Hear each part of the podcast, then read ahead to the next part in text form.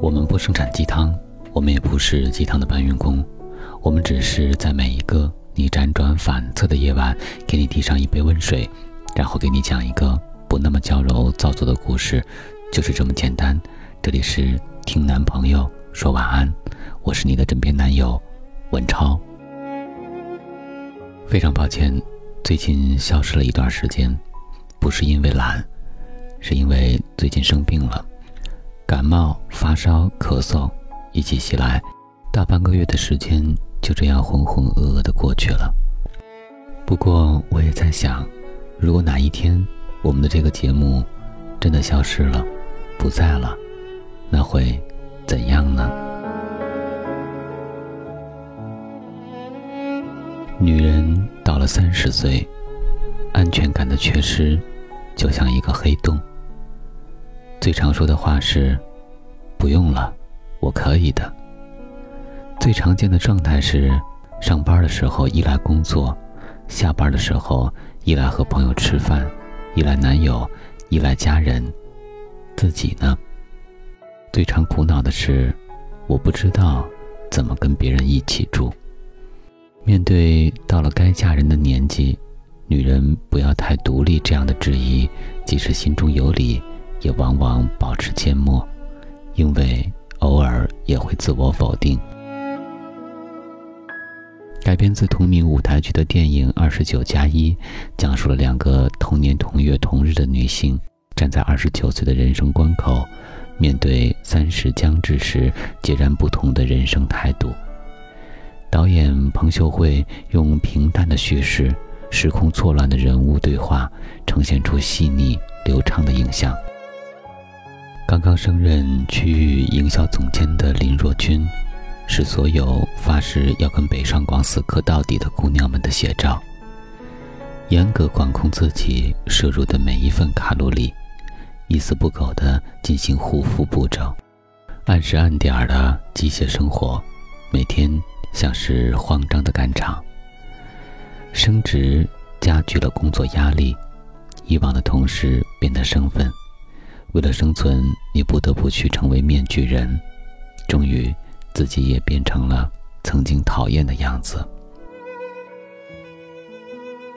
迟迟不愿结束爱情长跑的男友仿佛是鸡肋，两人的话题越来越沉闷，热情的浪潮渐渐消退，爱情变成琐碎的玻璃渣，就只剩下磕磕绊绊，还遗留在坚实顽固的生活沙滩上。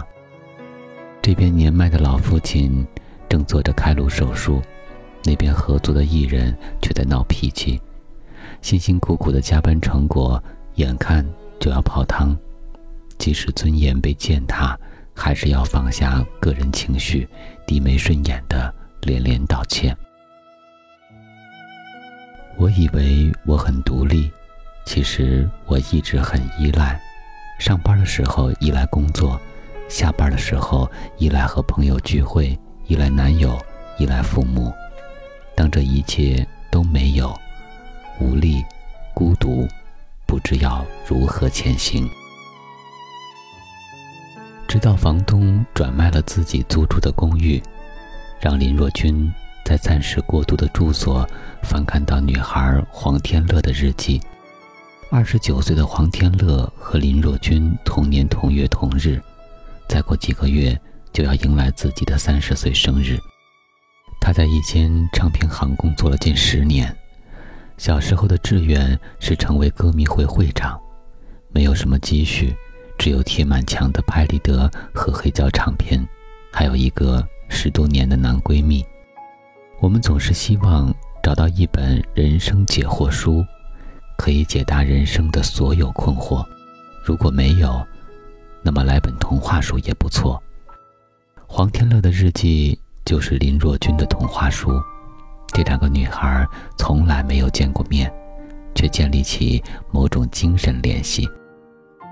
黄天乐管不住自己的嘴，从不控制体重，非常容易满足，在外人看来甚至有一些不思进取。他在意的事情很少，所以总是很开心，而林若君活得太真实，所以太痛苦。即使是面对乳癌末期的噩耗，黄天乐也只是忧虑自己还没有被男人摸过，恳请自己的男闺蜜和自己尝试一把。这个女人快乐得像个孩子，好像时间唯独对她温柔。而直到父亲离世，才让林若君找到了审视自己的契机。她一路向前，却忽视了太多风景。疲于奔波的劳碌从来没有让他享受到应该去享受的生活。时间仿佛一张限额储蓄卡，眼看已经花光了20几年，却始终没有买到自己想要的东西。